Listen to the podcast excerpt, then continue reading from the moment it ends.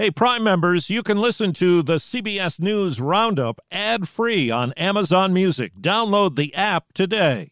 This spring, if you'd rather spend time enjoying your lawn instead of trying to keep it alive, there's good news. TruGreen is the easiest and most affordable way to get a beautiful lawn. All you have to do is water and mow, and they'll do the rest weed control, fertilization, aeration, and even some things you might not even think of. They'll do all of it, while you can do literally anything else. With TruGreen, you can have your lawn looking as good as a putting green. That's not hyperbole. TruGreen is the official lawn care treatment provider of the PGA Tour. TruGreen offers a satisfaction guarantee, and they have a verified best price promise, which guarantees you the lowest price with no compromise on quality. You do you. Let TruGreen do your lawn care. Visit trugreen.com to get the best lawn at the best price with the best people guaranteed.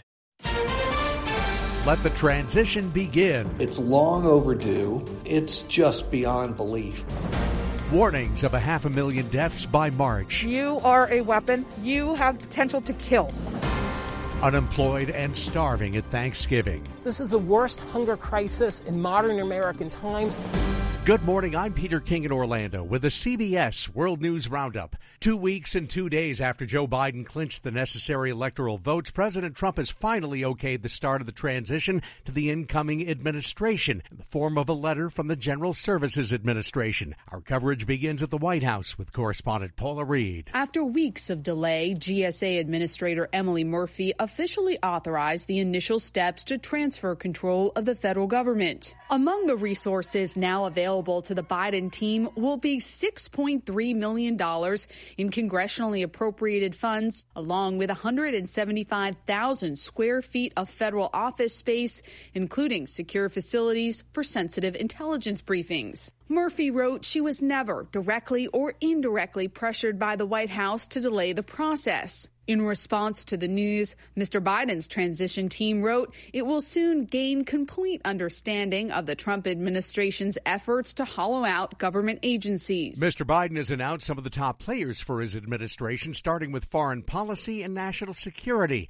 CBS's Nicole Killion is with the president elect in Wilmington. Key members of President elect Biden's national security team will be making history if confirmed, like Alejandro Mayorkas, who would be the first Latino to head the Department of Homeland Security. Mayorkas came to the U.S. as a refugee. He tweeted he will oversee the protection of all Americans and those who flee persecution in search of a better life for themselves and their loved ones. The question is whether this was a wise action. Mr. Biden will also name Avril Haines as his Director of National Intelligence, the first woman to hold the role. The president elect is also bringing back former Secretary of State John Kerry. We will work to save our planet as a special climate envoy and elevating the post to the National Security Council. The committee expects inflation. Former Federal Reserve Chair Janet Yellen is a leading contender for Treasury Secretary. If confirmed, she would become the first woman to hold the role, succeeding 77 men who have come before her. Journalist Carl Bernstein claims 21 Republican senators who publicly supported Mr. Trump or stayed quiet actually, quote, repeatedly expressed contempt for the president. Several of those senators or their spokespeople have denied it. Here in Florida, we are getting close to a dubious mark for COVID 19 cases. CBS's Maria Villarreal is in Miami. Florida is inching towards its 1 millionth coronavirus case, a grim milestone nine months into the pandemic. Packed bars are frustrating to COVID patients like 28 year old Jordana Wender. I understand that people are tired of being cooped up and they just want to get out and live their lives, especially around the holiday season but this is so real. Wender is recovering at Jackson Memorial Hospital in Miami Dade County, where there have been over 200,000 COVID cases. But there is hope. We are planning to um, freeze as much of the um, vaccine as possible. The hospital is preparing to receive the Pfizer vaccine in a few weeks. Managing nurse Elizabeth Goncalves is cautiously optimistic. I guess I'm going to take a leap of faith and take it. Would you also encourage your staff to take it as well? I think that would be everyone's decision. South Dakota has one of the highest per capita case rates in the world. CBS's David Begnaud is in Brookings, South Dakota, the city with the lowest infection rate in the state. We've normalized mask wearing in our community. Meet City Council member Nick Wendell. He says Brookings, the fourth largest city in South Dakota, has committed itself to listening to the scientific evidence. We've got a citywide mask mandate and we've got a mask mandate at the university. The city mandate carries a fine, though Wendell says no one has been cited yet. The Republican Governor Kristi Noem refuses to issue a mask mandate, though the chief medical officer at the largest health system in the Dakotas, Sanford Health, is now calling on the governor to do it. The governor should put a mask mandate in place that would help us. We asked the governor's office for a response. They directed us to this statement that the governor made last week. I don't want to approach a policy or a mandate just looking to make people feel good. I see her point of view, but I also see it from the other side. I'm just glad I'm not in her position. Kristi Noem doesn't give a about COVID. Oh she really doesn't. I mean, that's all there is to it. New York Governor Andrew Cuomo has walked back plans to have his mother and daughters travel to Albany to spend Thanksgiving with him. The latest public official to come under fire for basically saying, do as I say, not as I do, while asking people to make sacrifices during the pandemic. On this Thanksgiving week, the pandemic has tens of millions of Americans asking for help from the country's food banks. Here's CBS's Errol Barnett. Have a good Thanksgiving.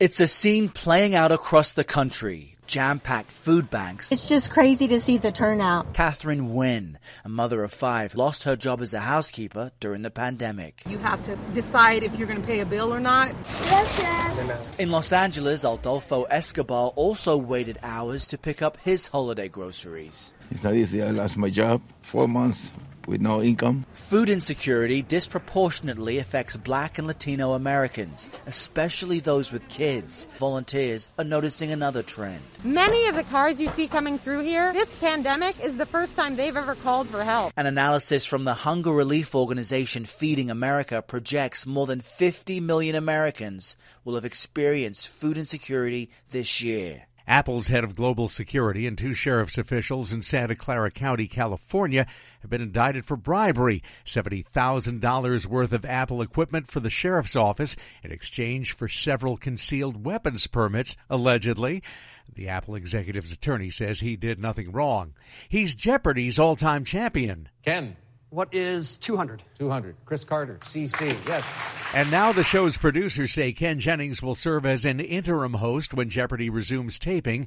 New shows with the late Alex Trebek will air through much of December, followed by some best of shows, and then his final appearances in January. Jeopardy shows with Ken Jennings will start January 11th. A Netflix series has broken records while stirring Americans' interest in chess.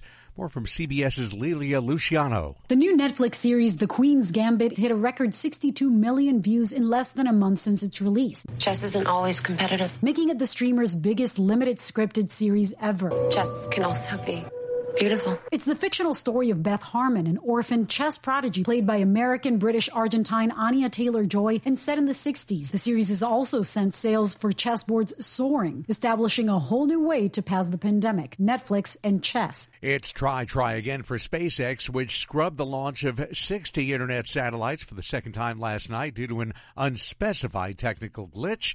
They'll give it another shot tonight, a little after 9 Eastern Time at Cape Canaveral Air Force Station. And that's the World News Roundup for Tuesday, November 24th, 2020. I'm Peter King, CBS News. If you like CBS News Roundup, you can listen early and ad-free right now by joining Wondery Plus in the Wondery app or on Apple Podcasts. Prime members can listen ad-free on Amazon Music. Before you go, tell us about yourself by filling out a short survey at wondery.com/survey. Survivor's back, and so is On Fire, the only official Survivor podcast. And we have a twist a new co host, the winner of Survivor 45, Dee Valladares. Hi! Listen to On Fire, the official Survivor podcast, wherever you get your podcast. Get one of the most successful broadcasts in television history on your schedule with the 60 Minutes Podcast. Hard hitting investigative reports, news, and culture maker interviews, and in depth profiles are waiting for you in every episode. Listen to 60 Minutes ad free on Wondery Plus.